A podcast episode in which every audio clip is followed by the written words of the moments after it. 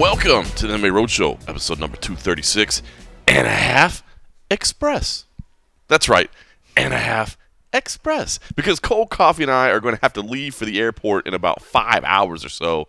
Uh, so uh, a, a little bit of sleep would be appreciated, and uh, we still got to finish packing that sort of thing. We've, we're kind of up against it, but uh, listen, UFC 243 is in the books. We were both in the building here in Melbourne, Australia, and uh, we couldn't get away without talking a little bit about it because Cold Coffee. Um, I, I- know that you watched the fights from the press room, so it's a little bit different feel um, than being there in the building, especially when we're talking about a, a big building like that. Apparently, 57,000 people. I don't know if I believe that 100%, but that's the number that's being given to us.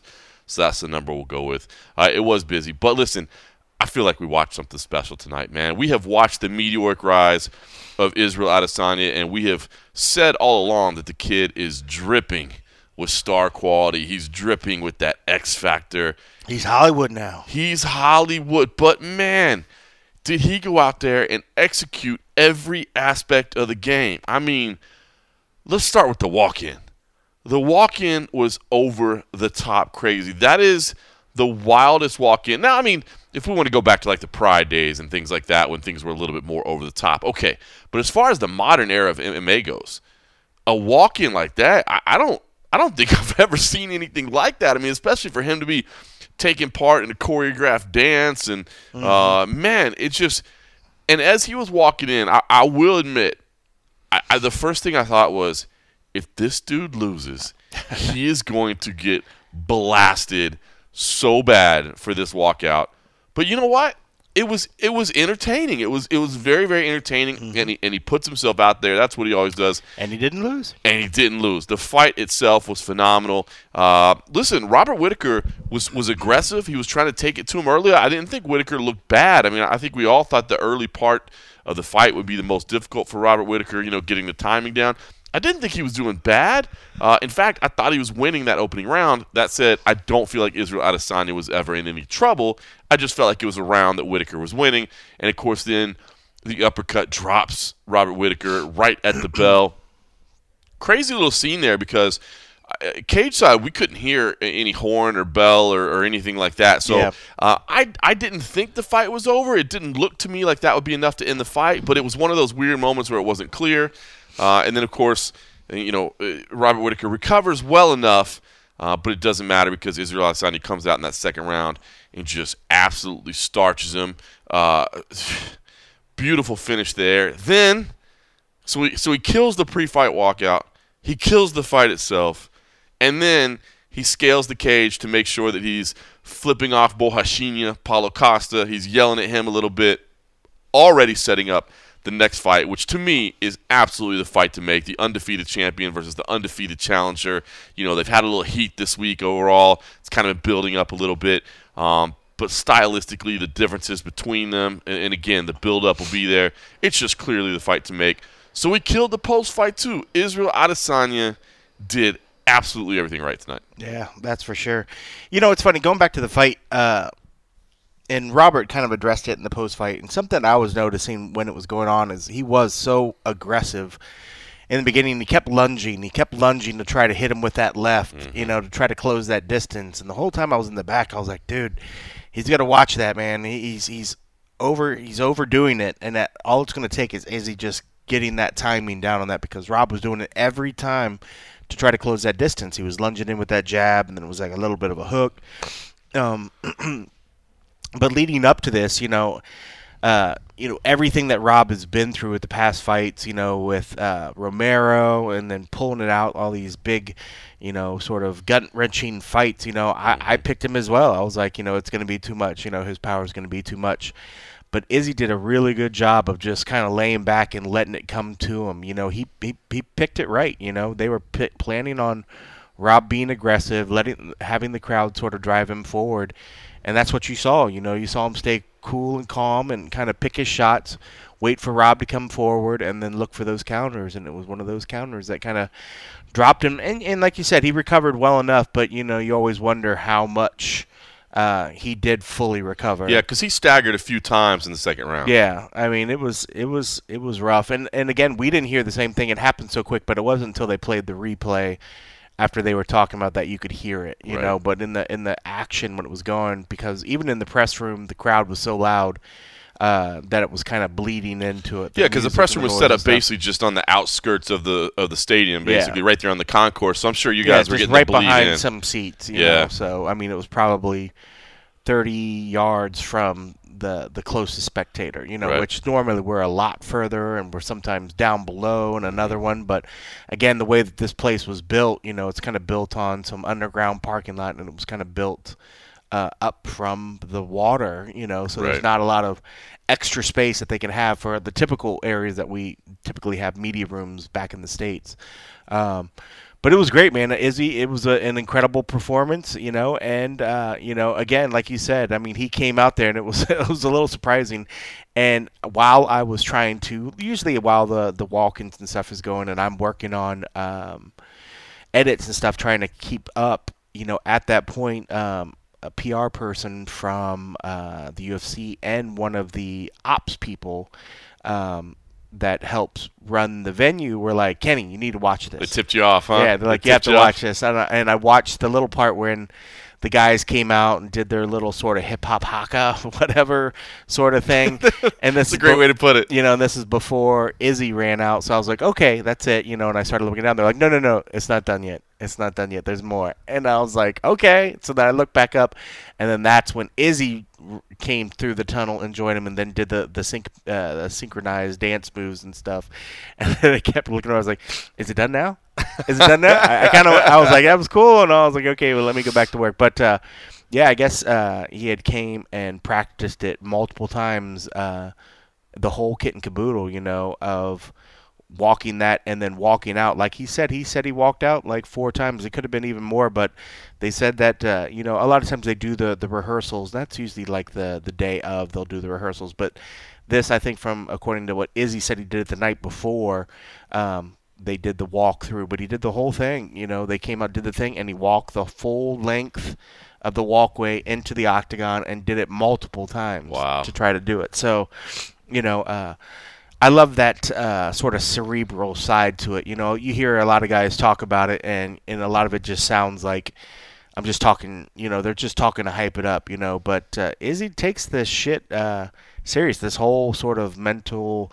Um, uh, I don't want to call it metaphysical because I love the way he uses it and sort of anime terms. Like it literally is playing out anime in his head, you know, and uh, he's just like living in a game, you know. Right. So when he goes through these things, you know, he he dives into this library of all the stuff that he's watched or read, all the the manga and all the you know anime that he's watched, and then he just he allows himself to flow like these characters that, uh, for all purposes, you know, tend to not confine themselves to just regular uh, beings that just do the day-to-day things. They're they're practically like the Naruto and all these guys that he loves doing are practically have superpowers, Right. you know. And so when he goes out there and he's done the Infinity Glove and he was out there and he was throwing signs down, he was summoning shit, you know. And I like that when he was doing some of the different little hand movements and then the teammate behind him kind of went with it. You know, he literally uh, psychs himself into this thing. He visualizes it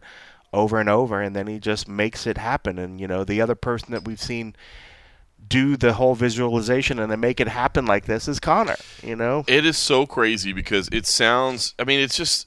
I've said it all week. It's a loaded comparison to, to compare anybody to Conor McGregor. You know, what I mean, to throw that name out there, to evoke that name, because Conor is the biggest star in the history of the sport. He did incredible things, you know, in his rise. But you're right. I mean, uh, take all the. The, the craziness that's happened like post Floyd Mayweather Yep. out of it, but just go back to the glory days of Conor saying these things and them coming true, you know, and him performing, him not freezing up on a on a stage, but actually delivering even better when the spotlight is brighter. I mean, that is Israel Adesanya, and you know, it's it's funny all that you're rattling off the anime names. Uh, I assure you, I have no idea what those are, and but I'm I playing knew, along and with I, it. and I knew you wouldn't know what Death Note was. I knew you weren't going to hold. The- hold but I, I raised my hand. I seen that one. I was gonna ask you that. How cool was that? Because I saw that little, you know, what he was writing. Uh, you know, he was doing, you know, uh, I guess pantomiming that he's writing something in a book, and um, I, I was gonna ask him about it in the post-fight press conference, but Did he Cas- do it before the fight or after? before the fight, Yeah, yeah, you as Bruce. Buffer was introducing him, and I was going to ask him about it, but uh, Casper from Submission Radio had asked me if he could please lead off the press conference, and I told him that would be fine. He went so many questions on his thing. I know, Did, I you see like- Brian look over at him like, bro, come on, like I know. And then they wanted to grab some more at the very end. I was like, bro, you asked him nine questions to start it off. That's a hey. Casper asked, and I let him do it, and that's the last time I ever let him do it. It was but a- he uh, really but he did ask him about that, and, he, and, he, and I thought that was cool. He said he was writing his name in the in the, the death book, right? The book of death, the death yeah, book, the, yeah, the Death Note. the death uh, note. It, well, the show's Death Note. I forget what they call the actual book, but um, you write these names, and then this demon comes, you know, and like pretty much kills them. That's crazy. Takes their soul or whatever. unbelievable. But listen, I mean, so all the, I mean, to, to do that walk in takes balls, man. And I know a lot of people probably, you know, might not like Israel Adesanya because of things like that. I mean, heck, he got quite a a bit of booze in there tonight, you know, and I, and I don't, and I don't But I think mean, it was. that goes to the weigh-in. I mean, look Yeah. at the weigh-in; it was dead silent, and he got some booze from that. So I don't think the booze per se were anything to do with the walk-in because I think they were all. I think those I fans think they were just actually supporting appreciated. Whittaker. They were just supporting Whittaker. Yeah. that's all it was. I mean, like even I watched it. I mean, it would have been one thing if it he came and. uh was super cheesy, and it kind of was a little bit cheesy, but they all had their timing down, and you could tell that the guys had uh, had dance moves, had dance timing, and when he came out and did the thing, and they, he was doing some of the little popping, it was hitting, and I was like, dude, well done. I, mean, agree. like, it so- adds character. It adds fun to it. I mean, this is entertainment along with sport, and so Yeah. I, I, I applaud it. I Yeah. too thought at first I was like, this is a little cheesy, but at the same time I was like, it is pretty cool to add some flavor, to add some Yeah. character, and It's especially cheesy, but it was to- fun. But it did was it, fun. It did well. I mean, listen, if everybody walks out with their brows furrowed, you know, and just to use his words, pounding his chest like his opponent and all this other stuff, it's going to get all pretty lame really fucking quick, you know. So I think the the you know. It, not that you need to have every person now coming out trying to come out to a full dance routine and trying to do it because not everybody is going to be allowed to do that. But you know, having a little bit of personality is never a bad thing. I agree. You know, I so agree. and it would have if he didn't pull it off so well, it would have probably backfired and would have seemed really cheesy and really sort of like just wonky. But and if he would have lost, then they would have been like, "Oh, dude, why didn't you get you know keep your head in the game?" But it just plays out even better now because he did get a spectacular win and to uh, you know he had his timing. It looked good. It was whatever. I mean, and it's fun. it was fun. It's fun. And then the performance itself, man.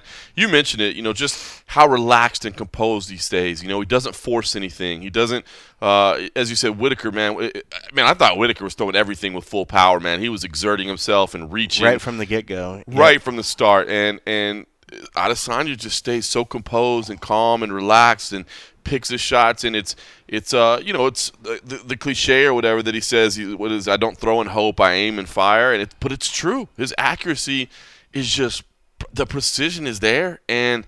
The finish was deadly. I mean, had had the first round gone a few more seconds, I mean, he would have. He, I have no doubt if, if that fight would have you know gone 10 more seconds in that first round uh, he probably would have finished it there so uh, and he even admitted afterwards maybe he made a little mistake you know he didn't pounce right away probably would have ran out of time anyway um, But, it was good. I mean, we gave him credit for that, and, and actually, the commentators gave him credit for that. Was you know they were like, "Oh, good on him for not doing it."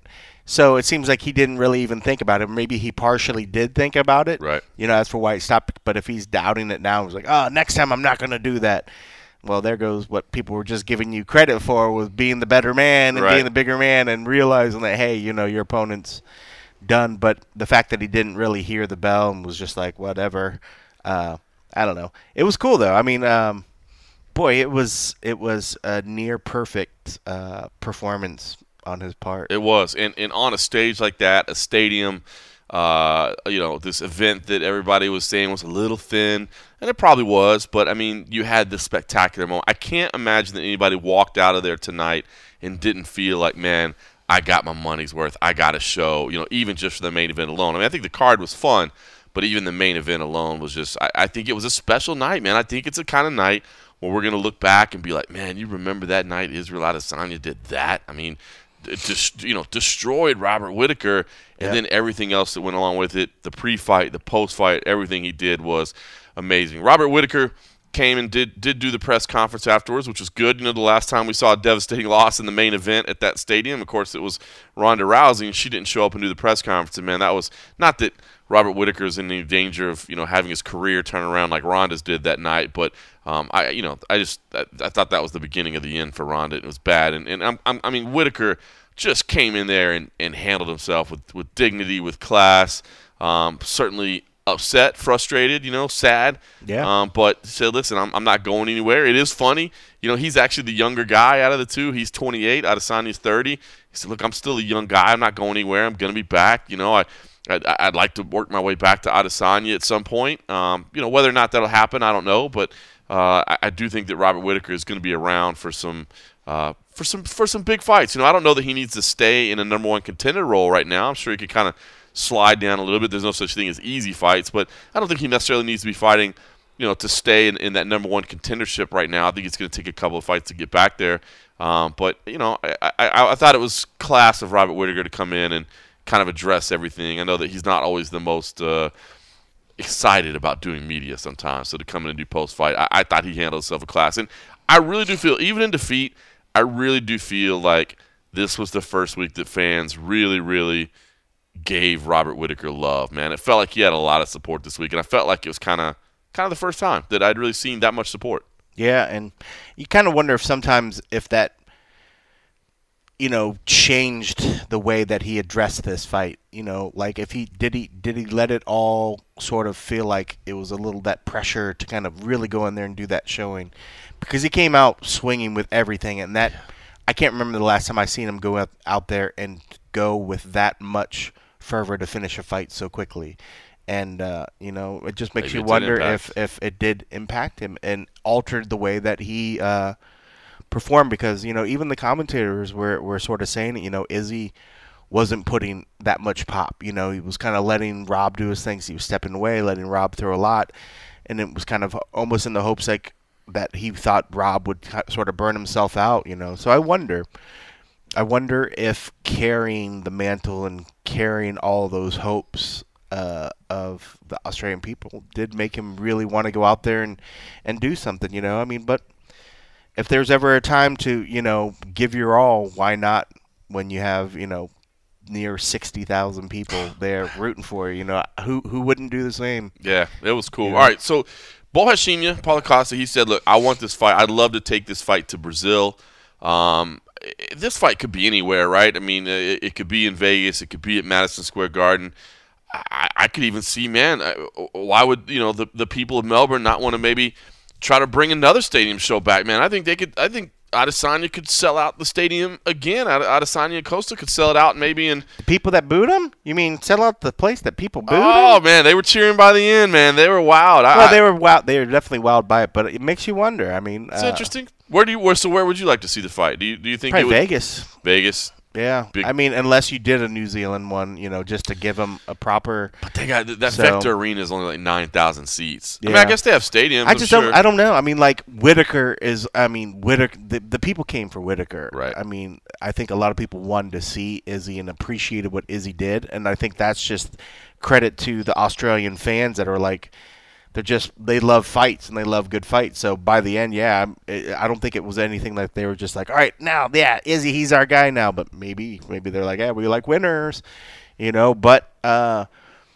I I just think that something like that he could probably translate to a big fight week, maybe even like international fight week or some. I, mean, hope we don't have to wait that long. I know I don't want to right. wait that long, right. but um, I could see where Vegas or or you know unless you want to try to put them on. I mean, now it's a title, so uh, it's got to be a big event somewhere. So I mean, maybe or like a Madison Square Garden something. Yeah, I mean, they know, usually, it seems like they to do like something. Barclay Center or something in in New York, which isn't Madison Square Garden, but it's yeah, still New York. But it's that still New big. York. Um, I mean, LA obviously is a big market as well that you could, and, and you know, interestingly, as far as travel is concerned, I mean, yeah. LA is basically where you stop. I mean, a, a, lot of the flights from Sydney and Melbourne and yeah. Auckland, I mean, go to LAX. So maybe you know people traveling, it's a little harder for the Australians to get all the way over to New yeah. York. You know, it's a little further. So um, I think it's going to be a big fight, man. I think it's going to be. I think it will. I think it will. To me, it's got to be one of the most anticipated fights of, of, of 2020. You know, of, of, the new year. So um, a big one. All right. Well, listen. Uh, Israel Adesanya did come back and, and speak to the media. Uh, he was in good spirits. He actually got a uh, FaceTime call from his cousin in Nigeria while he was up there. Israel! That was so cool, That right? That was awesome. And look, and look, even i- i- Israel, all ever the showman, ever the he thought about it. Let me put the microphone right next to the phone so it goes out there. You know what I mean? Like Yeah. he gets it, man. He he is he is the total package, man. And um, dude, I just don't know how you can doubt the guy anymore, man. He is 100% legitimate. Uh, so here is your new undisputed UFC middleweight champion, Israel Adesanya. Speaking to the media, and not starting with me. If you're used to hearing me as the first question, it's actually Casper this time from Submission Radio. So get on him if you get annoyed at how many questions he asked. Here's Israel Adesanya. So Israel, congratulations on the big win. Now that you've had a few moments to sort of let it all settle in, how does it feel to be uh, the UFC middleweight champion, undisputed? I haven't had a shower yet. I haven't had my infamous uh, thought-provoking shower yet. So right now, mm, it's normal. It just feels like, man, feels like I'm still lucid dreaming. So you might see me do weird things just to see if I'm dreaming. But yeah, Go, go ahead with the weird things. I was going to say uh, with I've the over that can before, so that was weird. yeah, with, with with the title where you spoke about how the interim belt didn't really mean anything to you, and you kind of you know put it away in a box. This one you gave to your, to your parents, uh, Femi and Taiwo. Well, why did you decide to do that, and what was that moment like? I mean, in Atlanta, because Eugene is the guy that built me up in this game to be the killer that I am. So I presented that to him. They, they, um, they created me. You know, so without them, I wouldn't be possible. So, yeah, this the the, the other belt, I put the New Zealand flag on it. So this belt, I'm gonna put the Nigerian flag on it. Um, just looking at the fight, how do you sort of reflect that uh, on that one? And also, would you say this was one of the easiest fights when you compare some of the other ones you've had here? Who did I tell? Like, it's probably one of my toughest tests, but I'll make it look easy. Who did I say that to? Yeah, exactly. I told you guys, I'll make it look easy. And, ah, fuck, man, I don't know. Yeah. it's crazy. Like, sometimes, like, I have to pinch myself and just be like, hmm, did, like, that really happened. We just, we just did that. Yeah, it's crazy. Like you know, you guys see me. Like you, you recognize stars submission radio from from the jump. So you saw me. You knew what I was, what my potential was. And I know you're Aussies. You know, I know you guys like Whittaker as well. But I appreciate the love and support throughout the times because you guys still give us a platform. Appreciate it. Would you say this was your star-breaking moment? People have sort of mm. compared you to Conor McGregor and things like that with the entrance, and obviously in the stadium. Uh, no one is doing anything like I'm doing. You know, this is a 60,000 seat arena. People, after seeing that entrance, I bet you the Green Eyed Monsters were like, I fucking hope this guy loses. I fucking hope. I'm sure some of you in here as well. Oh, this asshole! Look at him. Thinks he's a fucking man. I hope he loses. I hope he gets flatlined. You know, because that's just that. It's it's ingrained in us. It's this tall poppy syndrome. It's this jealousy that when you see someone shining, you feel like it takes away from your, your own shine. I'm like, "Mm, look, I can't dim my shine just because some people feel uncomfortable. Everything went full circle tonight. I danced with my, some of my day ones, my guys, day, not even day negative fives, guys that I've known from way back. You know, Jay, I used to look up to him, you know, back in Rotorua. Jesse, I taught him how to dance, and now he's just taking it and run with it. And to have them, you know, set the tone for me and just have fun. And like I said, when I'm having fun, I'm the best in the world. So I was having fun. And when I saw him walk out, he was too intense. And you can't fake that shit. You can put your hoodie over your eyes and all you want. I can smell the it's pheromones, you know, to start I can smell it off him. I was like, he's not he's not with it. And he was he was doing the right moves, but there was no feeling behind it. So I saw everything coming. He hit me a few times, but like I, I don't like getting hit because not that I, I'm a bitch or I'm not tough. I am, but I just it's not smart. But um, yeah, I just showed you guys I can take it and give it as well. Apparently, because I have no knockout power and I got pillow hands. Boo hoo. Two more quick ones, and then I'll pass the mic on. Um, Just a couple of little things. There was a, a moment, I don't think it was broadcast, but Robert Whittaker, after you dropped him in between rounds or when the next one was starting, he winked at you. I'm wondering what was going through your mind when you saw that. And also, Nah, you I, wrote I looked something. at him. I looked at him like um, after the round. The round was about to start. He's looking at the TV. I was like, "Don't look there. Look at me. You got to worry about me right now. That's done." Like that's what I was trying to say to him. Like that's a moment past because I could have like rested my laurels and be like, "Oh yeah, I dropped him. I'm gonna rush him now." No, no, he's a beast. If I try and fight dumb and think like I'm gonna go for the finish now, he could catch me and lay me the fuck out. So I was like, nah, don't focus on that. Focus on me. I'm your problem right now. Don't be looking at the TV. What drop me? Like, I don't know. Yeah. What did you write in your book when uh, Bruce Buffer was So introducing you? when you talk about anime, you know, you ever heard about the anime called Death Note? Anyone? Hands up. Yeah. So he's the Grim Reaper, right? I have a Shinigami with me, and I just had to write his name because I knew I was like, he's not gonna last. I just wrote his name in the Death Note, and those who knows the rules of the Death Note, they know there's a certain time frame that after your name's written in the Death Note, the Shinigami will get you. So yeah, it is what it is, and it happened as it's, as it's supposed to be. Just last one. Uh, obviously, you had that moment with Paulo Costa afterwards. Oh my Uh, bitch. uh, is, is he definitely the next? Because you've talked I about John. Jones, We'll and when when could we see that fight potentially? Um, I don't know. I have my people call their people. Uh, right now, I'm Hollywood now, Esther. I'm Hollywood. Uh, right now, I just mm, nothing, nothing set in stone. I'm just feeling it. But I, I, I like that fight because the, the the casuals, they're dumb. They see a beefed up beefcake like that and think, oh, that's the guy. I'm still all hype, by the way. I'm still all hype. Don't worry. I'm just the hype train. Um, yeah. So they'll see that and think that's the guy. That's the guy. They just want to see me lose, but they're gonna be waiting for a long time. Israel, I want to ask you about the motivation for that entrance. I mean, as you said, you know, it, it's going to bring on haters. There's no question about it. It's also giving you something else to think about and worry about other than, uh, you know, a don't gotta worry about championship fight. I told you I'm, I'm a dancer. I'm, I'm, I'm an entertainer. Like I don't have to worry about it. Uh, we came up with that on Wednesday. I tried to do it at the Silva fight in February, and the UFC were like, "No, we can't have that." I was like, "Oh, fuck you then." And then this fight, this is my show. I'm headlining this bitch, so I was like, "No, I'm gonna do it my way or no way." Like who else on this kind of stage is gonna do that before they go and whoop some ass? You know? It's it's it's um no one I think James Te Huna is the only one that's ever done it from what I can remember with um the Men in Black intro and Anderson Silva did it in Pride with his Michael Jackson shit. But like this is I showed you guys if I could sing, trust me, Justin Bieber wouldn't even have a job. But you know, you don't want to hear me sing. But um, yeah, like you got to realize this is this is the spectacle, man. This is a big stadium. I had to give them a show and set the tone. And there's no one like me, like no one. As the fight was unfolding, talk about, you know, how what you were seeing and what you thought. I mean, he was very aggressive coming after you, but it seemed like you were evading him pretty well. I mean, how was the fight unfolding and what were you thinking?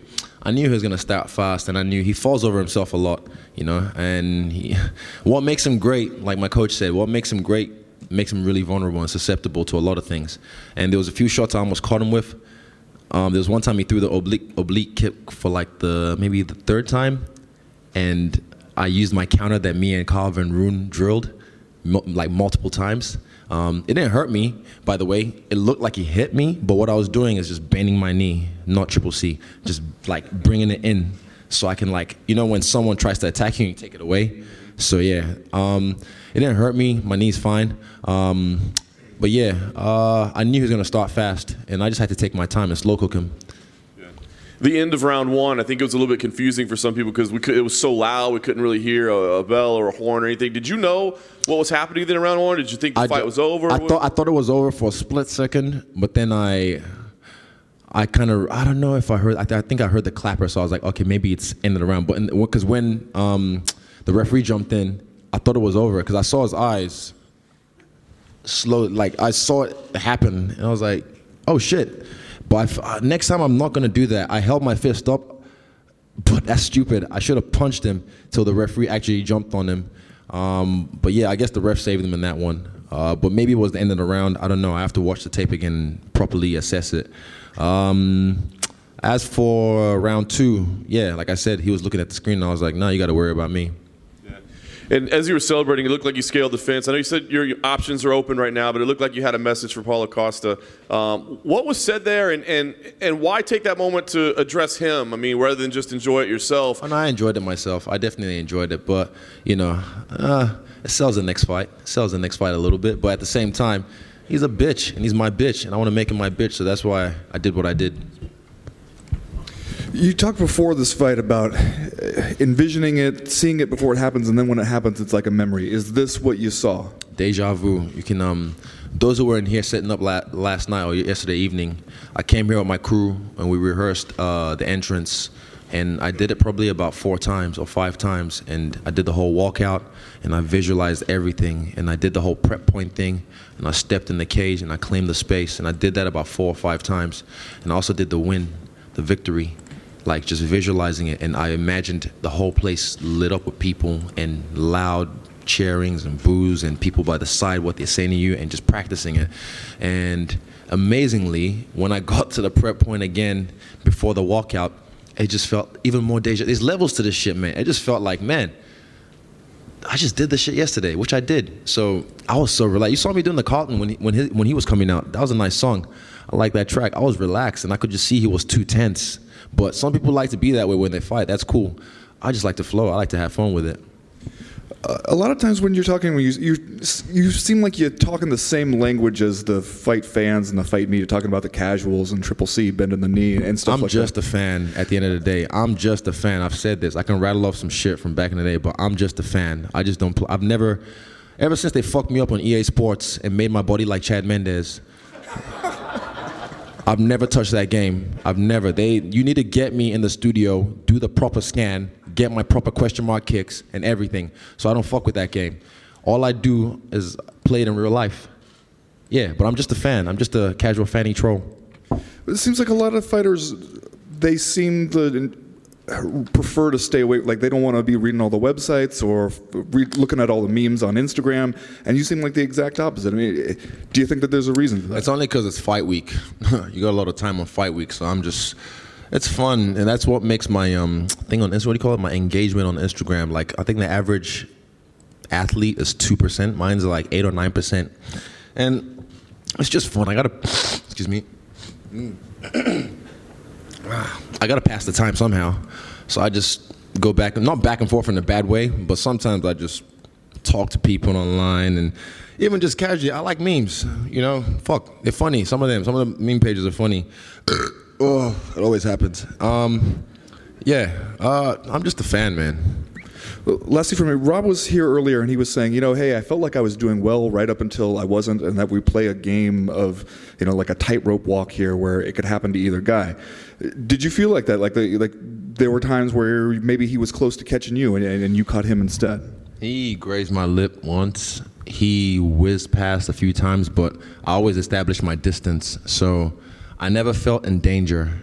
I never felt in danger. And I said, leading up to this fight, fear, fear is not real. Danger is real, and I'm a dangerous man. I was the danger. Yeah. Uh, yesterday, uh, after the weigh-ins, we spoke to your family, and they spoke about how proud they are of you. And the moment when you got up on the scale, we saw you got almost a little bit emotional when you saw them there.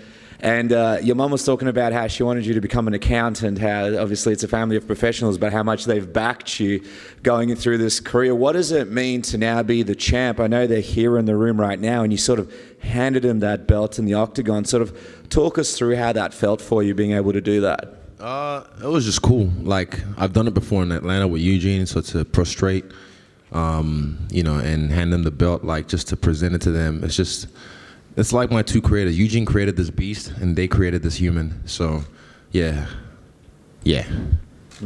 Just speaking of Eugene, I mean, just quickly, he's a guy that doesn't get as much credit as I believe he deserves. He had a big night tonight and a big weekend altogether. Three peat. I told them, man, we did it in February. Me, Kai, and Shane. We did the three peat.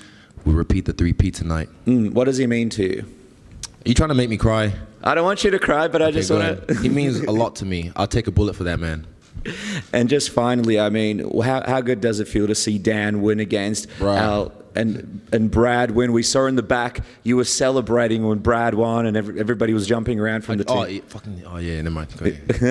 How did how did that feel to see that? Um, Yeah, Brad's fight, you know, trust me, he's this is his first UFC fight. It's not as you kind of have to adjust some sometimes. Different folks, different strokes. But he showed you his mana. He showed you like he's from Christchurch in New Zealand, and with the earthquake, you know, see how they rebuild. They're strong people. Quake City's his name. that man don't fold. That man loves a fist fight. Um, Dan, fucking Dan, yeah. Dan's just a superstar in the making, and I'm glad he did what he did tonight on this stage.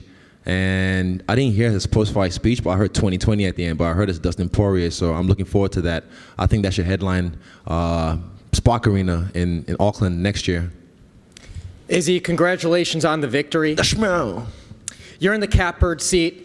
Paulo Costa came here because he wants to face you next. You said in the octagon you'd face him. You just addressed Jon Jones. You guys have been beefing on Twitter. Who? John, John, Jones. no, I don't want to talk about him anymore. I'm well, over him. the question is Yeah. your decision making for the next fight will Next come down fight. to Nah, legacy look, I, I'm looking at or the- making money. the division. Nah, it's fuck money. Money will come. I don't chase money. Money chase me. It's about legacy. It's about moments. It's about, it's about being an icon. You know, I'll do what I do, and the money will flow. I never ever. I'm doing this game. I never did it for the money. Trust me. We're gonna talk, but I never did it for the money. I'm doing this for legacy. I showed you guys tonight. I can do things that no one else has ever done from the walkout to the fight itself. It was perfect for me and my team. And yeah, I'm not doing this for the money alone. I love the money, don't get me wrong, and the money love me. But legacy, history. Uh, thank you. Just a, uh, one quick question. Um, you mentioned in the uh, pre-fight build-up that you were sitting in the nosebleed section watching the Ronda Rousey fight. Here you are now. You've just fought in front of an even larger crowd than that. You're now the unified champion. Did your vision play out exactly as you imagined? Tell us about it. Yeah, exactly as I imagined. Um, there's always variables in the way and whatnot, but in that cage, even backstage, I was so calm. I was like, why do I feel this calm? Even Dan was so relaxed. You know, I was like, fuck, should I be this relaxed? But I think we, I just used my, my energy properly. I used my chakra properly, and I was able to just control it and channel it at the right moment, which was in the cage. Izzy, after February, your fight in February down here, mate, I asked you about Africa, and uh, I think you can pretty much call your own shot now. So the question is, Shot caller. The question is, mate, do you pick Africa or do you pick New Zealand? What do you mean? Well, where would you fight next? Where right you- now? Oh, definitely. New Zealand. Oh, I don't know. I'm not. I don't know. You're trying to be that guy. Um, first of all, the, uh, what was I trying to say? For me, the UFC Africa has to take some time. It's not going to be next year. It's going to take some time because even right now, I wouldn't. Honestly, it'd have to either be somewhere like Morocco because the the leadership and the corruption where I'm from, people will try. It'll, it'll be too it'll be too much, you know? Like there's just too many red tapes to get through. You know, when I went back there I saw there's so much fucked up shit happening up in the in in, in the politics and whatnot. I don't want to get too much into it, but yeah, uh, what would I fight next? I don't know. Probably Vegas or New Zealand. I don't know. But I want Dan to headline Auckland, the next Auckland show. And don't do that again if not. Yeah.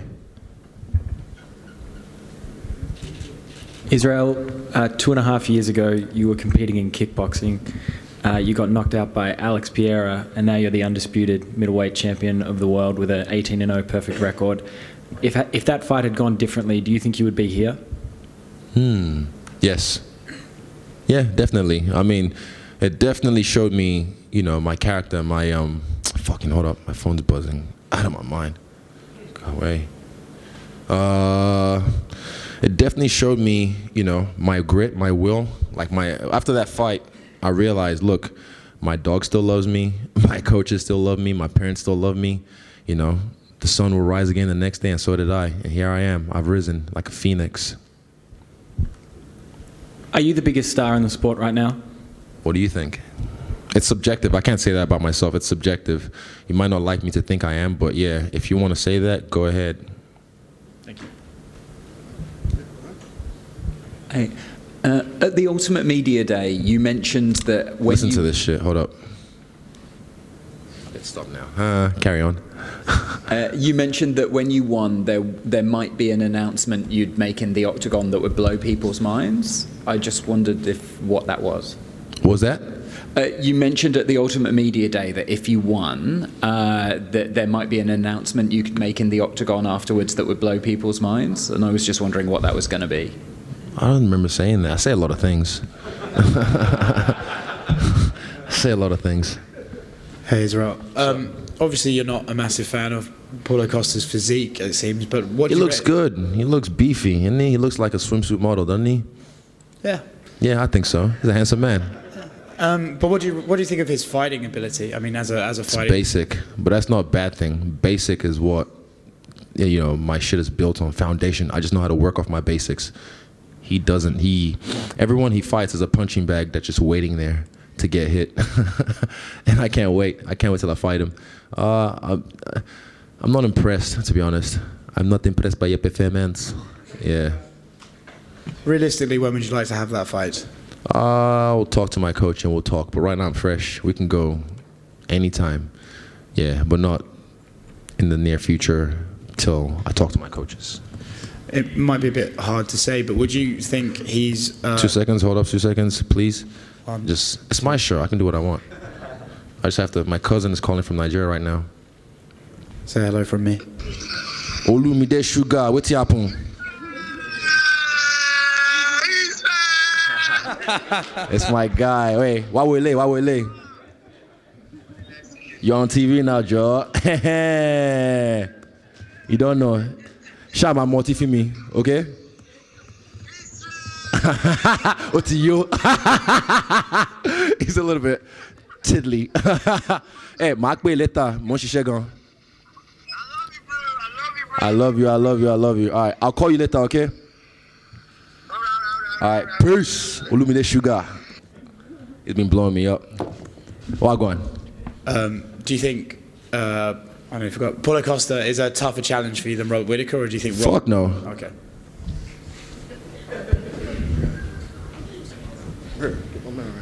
I just honestly, like I say, like I came from when I was. That's why Anderson Silva really changed my mentality about martial arts. Jackie Chan first did, then Anderson Silva, because I had the idea of. I think it's just something that's been infused through Hollywood that you got to be this jacked Rambo motherfucker to be a fighter and be a tough guy because that's what you see in movies. That's what you grow up watching. So everyone still sees that, and it's just embedded in them that they think that's that's a bad motherfucker. That's the guy. It's like nah. And look at me. Oh, he's so skinny, bro. He's so I'm gonna break his face, bro. I'm gonna break him. You got no power, bro. Well, I don't need power. Everyone has power. I have precision. is he um, you know, when I was speaking, sorry, over here. Hi. When I was speaking to you in the lead up to this fight, you kind of referenced Demetrious Johnson and Anderson Silva as people that you wanted to be as great as or even surpass. I- Is that your idea now with that title? You you kind of are looking at their run of title defenses and you want to uh, compete with that? Look, when you, it's it's harder to stay champ than it is to be champ. This is pe- most people's like they've clocked the game, and then you see a lot of people just fall off after this. Then they they don't have that because they've done it. They've done what they wanted to do, what they set out to do. I've done one thing that I set out to do, which is become the UFC champion. Now it's about defending that actively, not like fight twice a year. You know what I'm saying? Like a lot of people just expect it's, it's, it's different. I, I'm I'm gonna do what I'm gonna do. I'm gonna run my own legacy, not like anyone else or compared to anyone else. I'm gonna run my own legacy and, and what are you gonna carve my own way. Eugene kind of said to us that he, he wanted to see what would happen to you when you became champion. Would you stay as active? Is that what you're saying? You will. You want to keep up this same Oh, activity? uh, yeah, I saw that snippet of the interview when he said that. He's like, it depends. There's, uh, there's a quote. Uh, you know, it's harder to wake up in the morning when you silk and sleep sheets and silk sheets. Sorry. Um, fuck. Stay woke, stay broke. It's up here. I don't don't ask me for shit. I'm broke. I got no money. All my money's just tied up in investments. So I need to eat. I need to pay bills. So I got to fight again. You know, you said you weren't impressed by Paulo Costa. Who are you impressed with that's currently active at the moment? Who Jared Cannonier. I like that guy. He's a he's a cool he's a cool dude. I like his style. I like the fact that he came down from heavyweight to light heavyweight, now middleweight. I'm impressed with what he's doing, and he still has like another one fight probably. Well, it depends. Depends who he beats next. Depends who he fights next. One or two fights. Then I want to see him some. You know, I like I like challenges like that. Like Robert. Robert's a beast. I've seen Robert on TUF Smashes. I didn't really watch the the season, but yeah, I've, was it TUF Smashes? I don't know which one did he come up on. Yeah, um, but it's about taking names. You know, taking out the greats of this game. So when it's all said and done, it's not about like, oh, he won that belt or this. It's like, nah, he beat the fuck out of everyone that they put in front of him. Just finally, do you expect Rob to be able to fight his way back into a rematch I situation? told him. I told him in the octagon. I said, "I- "I'll see you again," uh, because I remember. I, I, first thing I said, to him, "Look, you're better than." What did I say? I can't remember now. It'll probably be on one of the things with the UFC. They'll catch it on camera. But I said, "I'm better. Or no, I'm greater than I think I am," because that was my alarm for the last 12 weeks. When I wake up, it says, "UFC 243." Be greater than you think you are, and that's because he said, "Oh, that Israel fella, he's not as good as he thinks he is." So I took that. I was like, "You don't know how I think I am. I'm fucking. I'm great. Like you don't know me." So for someone to try and tell me how to beat me, I t- I don't know. It's not personal, but I just kind of use that as like a little fuel. So I just told him like I'm greater than I think I am, and so are you. You know, it's like I don't know. And I said I'll see him again, definitely. Like he, he'll definitely work his way up. And he said probably in two fights I'll see you again. All right. Thank you, Izzy. Are we done? Oh, that was fun. Smoke or break? All right, Israel Adesanya, man, just absolutely crushed it from start to finish. Crushed fight week, did Izzy, everything. one more question, please. Uh, we love our boys at Submission Radio. We love our boys at Submission Radio. uh, all right, listen. Uh, like I said, this is an and a half express because we got the airport looming very soon for a flight. But I do want to kind of talk about the rest of the card real quickly. Dan Hooker, how great did Dan Hooker look, man? I have been high uh, on Dan Hooker for a long time, but to me, this was. You know, I don't want to say necessarily a career-defining uh, performance because I think those come in like title fights and, and that sort of thing. But if you ever had a doubt that Dan Hooker was not the real deal. Man, I thought he absolutely dominated Al Iaquinta tonight, and I thought he looked good in every aspect of the game. And again, um, you know, just like his teammate Israel Adesanya, you know, Dan Hooker gets the game. He gets the promotion side of it as well. He's great on the mic. Um, you know, he uses time to call out Dustin Poirier. Of course, Dustin Poirier instantly comes to Twitter and says, I'm not interested in it. But we asked Dan Hooker about that at the post fight press conference, and instantly he's got a retort to that. You know, he's saying, What? He wants to fight Conor McGregor. Like, you know, th- if he wants to chase leprechauns, do that. If he wants a real fight, come get me. Again, I mean, Dan Hooker, he had a great performance from top to bottom, both in the cage and on the mic. Yeah.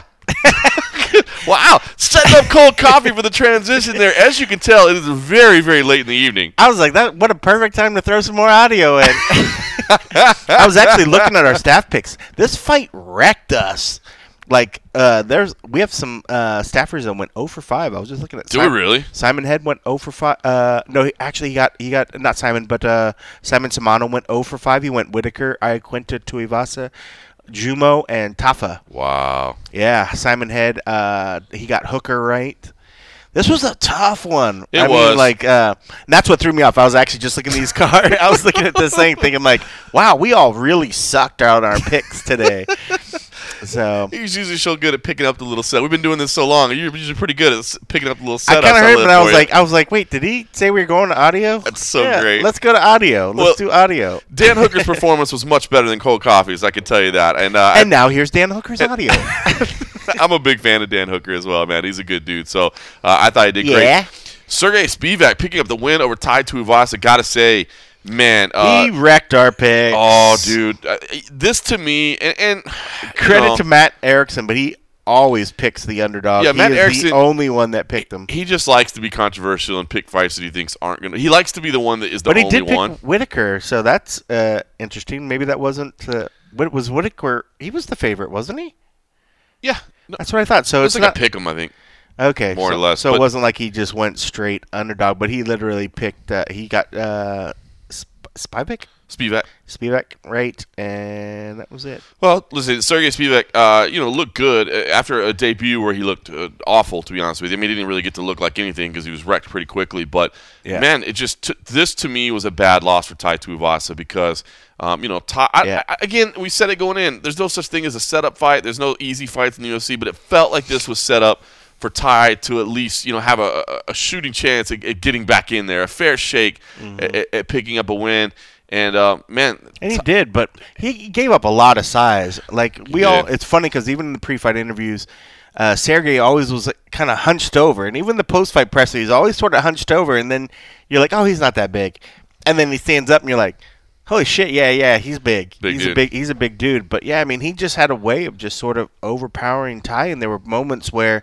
Just felt like you know you're like uh oh Tai looks tired again, but then he would pop up and you're like okay no, maybe Tai's cardio is good, you know, but for some reason he just had real issues of getting off the ground. And I think whatever questions have sort of been lingering there when it comes to Tai being able to get up off the ground and have a a, a good sort of submission base to get out of some of these things. Yeah. I think that's still a, a, a lingering question that that's going on for him because when he stands up and he can bang, I mean he's he's actually pretty quick and spry on his Yes. feet and actually moves pretty damn well. Um, it's just it just seemed that Sergey had no problems at all going in for these single leg, double leg takedowns, and he just kind of took them down at will. And then That's there was no real answer for That's it. disappointing because you lose to Junior Dos Santos, you lose to Blagoy Ivanov. That's okay. Those are accomplished athletes. You know, Blagoy isn't always the most exciting fighter, but he's he's got a great record for a reason. Um, and, and those were understandable losses. This is a bad loss for Tai Tuivasa.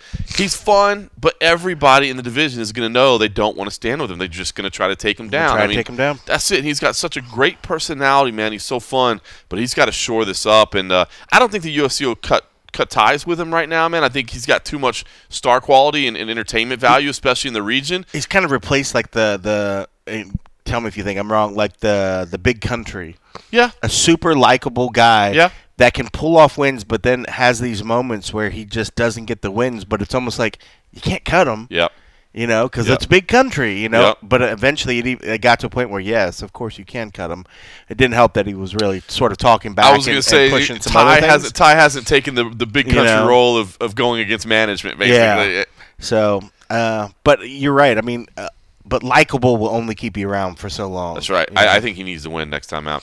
Uh, Diego Lima picked up the split decision win over Luke Jumeau. Listen, I was surprised this was a split decision. This was not the most exciting fight for sure. The way these styles came together didn't necessarily end up being incredibly exciting, but I thought Lima had a case for winning 30 27, to be honest with you, at the very least. 29 28 across the board. So I, I was a little surprised at that split decision, but I think the right guy ultimately did get the win. Yeah. And of course, it started. The main card started out with Yorgan De Castro, uh, the, getting the knockout win over Justin Tafa. Kind of a scary knockout, man. The way he fell and, and stiffened up. And uh, yeah, speaking of picks, man, I let I let my emotions get the best of me, man. I had Yorgan De Castro, Yeah. and then I met Justin Tafa this week, and I just Tafa came in. I think that's why it was such a devastating thing. He was coming with everything. Yep.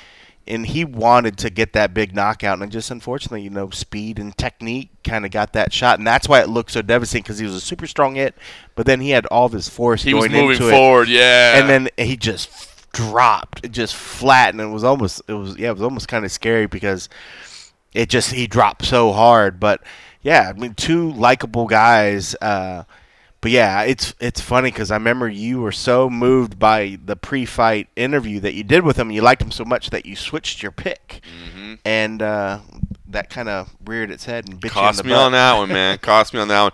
Prelims were on E ESPN two tonight. Jake Matthews picked up a decision win over Rostem Akman. Uh, not the most exciting fight either. A technically sound fight for Jake Matthews, and uh, you can't put all of it on him. Um, Rostem wasn't exactly uh, incredibly exciting either. But uh, this was the part. This was kind of the middle part of the card. I thought this card started out real fun.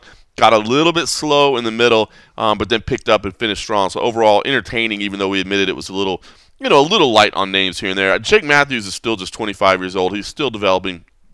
I thought it was a technically sound fight. It just wasn't exciting. He said in the pre uh, the post fight press conference, he's like, you know, a lot of people said that, you know, with the hair on him that you'd get traction, and he was like, that's not the case. He's like, he was actually a lot slipperier than I thought.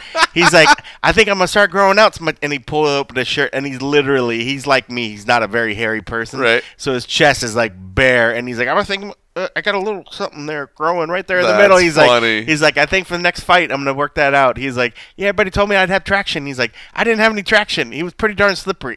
That's funny. You know, it's funny because uh, obviously I, I wasn't He's in a the back to hairy hear that. dude. Oh, Rustin was a very hairy guy. I was like, dude, if you have weight issues, you literally have probably eight ounces. If you shaved his chest, Shed a half pound of chest shed a half pound just shaving. Oh, that's great. I, Tell know- me I'm wrong. Oh no, I don't think you're wrong. I don't know how much that weighed, but I mean, Quite a bit. Sounds like half pounds a, a crazy amount, but You could use some manscaped.com. hey, You Manscaped, could use some manscaped.com. use that plow dog. Uh, Jake Matthews. It was funny too because in the in the in the cage afterwards, uh, I thought it was funny. He said, you know, the uh, you know the game plan was actually to wrestle, but I was standing in the back, and they said what a great striker he he was. So I figured I should strike. It was like. Bro, you put in a whole a whole camp with like a game plan and a pre-fight video package makes you change And your strategy. Throw that shit out the window. Uh, too funny. But uh, again, it wasn't the most exciting win, but it was a technical win for Jake Matthews. He fought well. Callan Potter. He uh, looks good at that weight class. by Oh, he way. looks way better at that Boy, weight class. he was yoked out, man. He looked, uh, but there wasn't any like.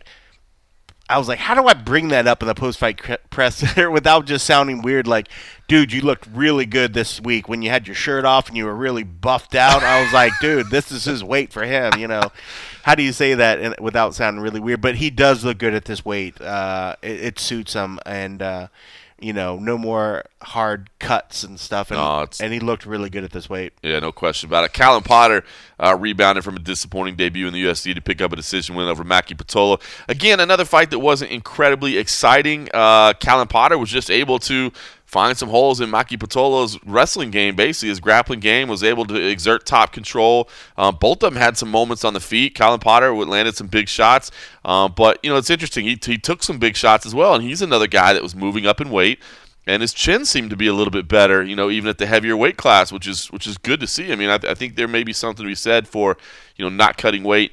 Disappointing debut from Maki Pitolo. Uh, of course, uh, we always like uh, anybody that Yancy Medeiros is hanging around, and so I, I know they were disappointed things didn't go their way. I know Yancy was super excited for Maki, so uh, he's going to have to shore some things up in his in his return as well.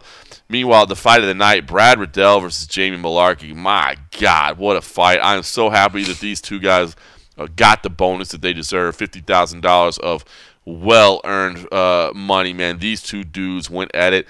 Um, I felt like Brad Riddell was the better fighter, and and, and, and he won. You know, but Jamie Mullarkey is as tough as nails. In that Yeah, third so round, if for some reason, my God, if for some reason you didn't see this fight, make sure uh, you, you you find it and you watch it. And, and if you don't have time to watch the whole fight, at least watch the third round.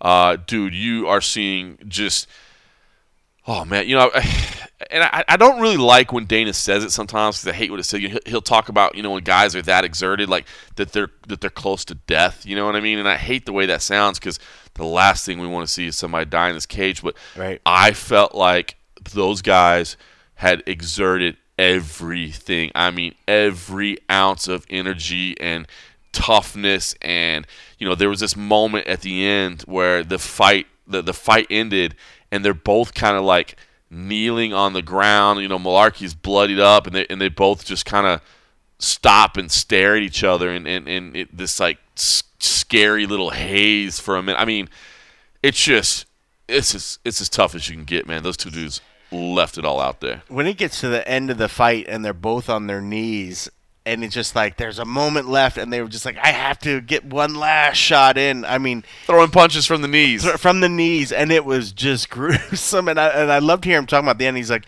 I saw that moment and I thought I was just going to be able to finish him and uh, you know, it was like but god that dude was tough. You know, I mean like that is just that is what you want to to to see when it as a as a definition of like showing heart out there and giving Oh. it all and leaving it all. They easily could have just been like, I mean, they were driven to their knees and could have just been like, "That's it. Let's let's just wait these last seconds." And then they chose to keep swinging and uh, showed a lot of heart. And uh, Mullarkey, I, he could have easily dropped out at any point. He took so much damage and just showed so much heart. And uh, I would definitely be interested in watching his fights again. And uh, yeah, it was that was uh, that was pretty spectacular. absolutely spectacular, Yeah. man. That was a Megan Anderson kicked off uh, that section of the prelims with a submission win over Zarah Fairn, who was uh, making her debut. A much needed win for Megan Anderson, right? Yeah. And uh, what? And I mean, you could see the emotion pouring out of her. She got the uh, the submission win via triangle choke. I mean, basically, you know, we, we think about her as a, as a striker, I guess, but I mean, she got into the clinch, she got the fight to the ground, she established mount, um, and I, I I thought that she was kind of making a mistake and giving up the position, but as the, the, the, the transition occurred, she was able to lock in that triangle choke and kind of cinch it up and, and get the finish. And uh, man, the emotion came pouring out of her. She yelled. I think she was fighting back tears a little bit. Um, and, and you know she had been very open, not just with us, but Yeah. you know with multiple outlets coming in about you know the, the, the battle with kind of depression and anxiety and, and, and, and the mental side of the game that she had to deal with uh, in the lead up to this fight. And so uh, a much much needed win for her. And uh, man, I, I guess the emotion continued backstage. Yeah. Yeah, I mean, she continued. I mean, it's it's it's weird. You know, we think about it a lot of times. I mean, how I mean, how many of us haven't just went to YouTube and just like, my God, look at the comments that people make about just everything, Yep. and uh, it's just real fucking trolls out there. And uh, I think anybody, it's hard to not, uh, you know, look at what somebody looks at at a piece of work you've done and you know, not feel like, oh, okay, yeah, maybe this video could have been better, or uh, maybe this story could have been better. But you know, the, one of the toughest things that I ever had when somebody judged me, uh, or I felt like I was being judged, is when I was a music uh, played in a band, because it's just you. It's you and your your fellow bandmates pouring out your heart and soul into a song or into a performance. There's no there's no sugarcoating when they say that song sucks. They say whatever. They're they're in a sense saying you know that portion of you sucks. So it's hard to not take that personal. So when she's reading a lot of comments and stuff about past performances and stuff, uh, she was taking it really to heart and was doubting uh, herself a lot over that, and uh, a lot of that doubt was holding her back. So part of the stuff that she's been addressing over time is just dealing with this self doubt and dealing with these things that she's dealt with in the past, personal issues that have uh, caused her to sort of not be as free to do uh, the performances that she wants. Like when you like when you look at Izzy and you see what he's able to go out there and do the dance, walking, and the other things. This is a completely confident individual that has no doubt, has Right. no self doubt about anything that anybody's Right. saying. But then you look on uh, uh, the opposite side of it, you know, and you have Megan that's that for a while now has felt that some of these comments and things that she's dealing with has sort of stifled her performances, but she's been working to get that in check and felt that this performance was one of those examples of what can happen when she has her mind and her body more in check and less doubt and less things going into it. And part of that is just by learning to tune out uh, all the negativity that that's easy to take out there, Yeah. you know, and just like that same thing that we always say. I mean, just don't read the fucking comments a lot of times, but it's hard to not. It's I hard mean, not even to. with even with Twitter and all that other stuff. I mean, unfortunately, the the great thing about them is they give you platforms to become. Uh, you know, you can spew on about whatever you want to spew. But unfortunately, the flip side of that allows a bunch of other people to spew their shit Yep. that sends it right into your mailbox, Yep. right into your face, and uh, uh, it's tough. It's tough to to have your um, to be able to just you know shuck that stuff off. I mean, I Yep. think we all can do a decent enough I job can to do I it. can speak from experience. But, I take- I take it happens. personal sometimes, Yeah, too. I take it sometimes personal just sometimes, sinks too. in. Yep. You know, so I can only imagine on the size of the platform that she's operating on, the the amount of comments and the amount of stuff that it would take in. So I mean, she's Brutal. only human. So yeah, it was interesting, and she seemed like uh, she wanted to talk about that stuff and got a lot of that stuff off her chest, and uh, she seemed a lot happier and. Uh, just it was good, man. That's Uh, cool. That's yeah, it cool. was very cool. Speaking of all that online hate, that's that's why we're relaunching the Patreon.com. Patreon.com, the MMA Roadshow. Go join us over there. Help help support the show, and let's build a fun little community over there where we don't have to have conversations with hate and dealing with those idiots on social media. Or you can pay a really lot and just talk super shit. yeah, you know what? If you pay enough, talk all the shit you want. I will read the shit that you say. If you are willing to contribute to the show, I will take your feedback, even if it's negative. Yes. Because you deserve it. You're paying for the right to have that opinion. Yes. Well, one of our guys, uh, I, I, I won't throw his name out to embarrass me. He does really well when it comes to donating. Oh, he's super nice. He can say what the fuck he wants. He's, he, he, he basically single-handedly funds the show. We appreciate him. Yeah, but we, have we have uh, yeah. Again, thank you all for uh, for pitching in there. out Patreon.com, the MMA Roadshow. Help us out. All right, uh, last two prelims, real quick. Ji Yeon Kim picked up a uh, second round TKO over Nadia Kassem. She looked good. Ji And Nadia Kim, looked good, She looked really, really good. And uh, the only thing I wanted to say here, just uh, man, uh, a terrible decision there. Uh, again, uh, not to uh, not to be spewing any hate towards a referee, uh, but a questionable decision there to pick up the mouthpiece uh, Oh, in yeah. the middle of an exchange that I thought could have ended the fight. Fortunately, it did not impact uh, the outcome of the fight. Ji Yeon Kim. He didn't want to hurt that pretty face. Yeah, that's it, man. He, he stopped. I thought he stopped uh, It basically was what really was bad. an onslaught that could finish the fight to replace the mouthpiece. That is not what you should do. Yeah. Um, but uh, Ji Yeon Kim ended up picking up the win anyway. And Ji Yeon Kim uh, wants to fight in uh, South Korea in December and wants to fight Alexa Grasso in that fight. And That you know what? the names she said. Yeah. Sign me up for that one. I am That would be okay with that fight. That'd be good. Khalid Taha picked up the submission win over Bruno Silva. Khalid Taha is a dangerous little dude at I don't know bantamweight, man. I, I- there was no reason why he never came back. He just never came back. Oh, that's right. Yeah, you guys never got a winner interview Yeah, with him, right? So he never came the guy missed weight and didn't cut any weight, he was he supposed missed to. He was interview. supposed. He was supposed to come back, and they were like, "Oh yeah, we're working on it." Blah blah blah blah blah. And then all of a sudden, we're like getting third, fourth fighters after that, and then then they just kind of just said whatever.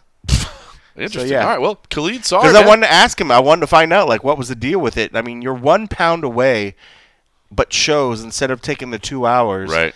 You know, I mean, was that a strategy or something that you just wanted to give that up? I mean, because one pound you could do it. Right. You know, but you know, Kim was the same situation. She was even heavier, but I think she got to a point there where she was like, "No, you know, I got to Yeah. stop," or it could affect her performance. You know, could have been the same situation here. You know, it's like, but just say that. You know, Yeah. like come back and fess up for it. You know, I mean, you were so close.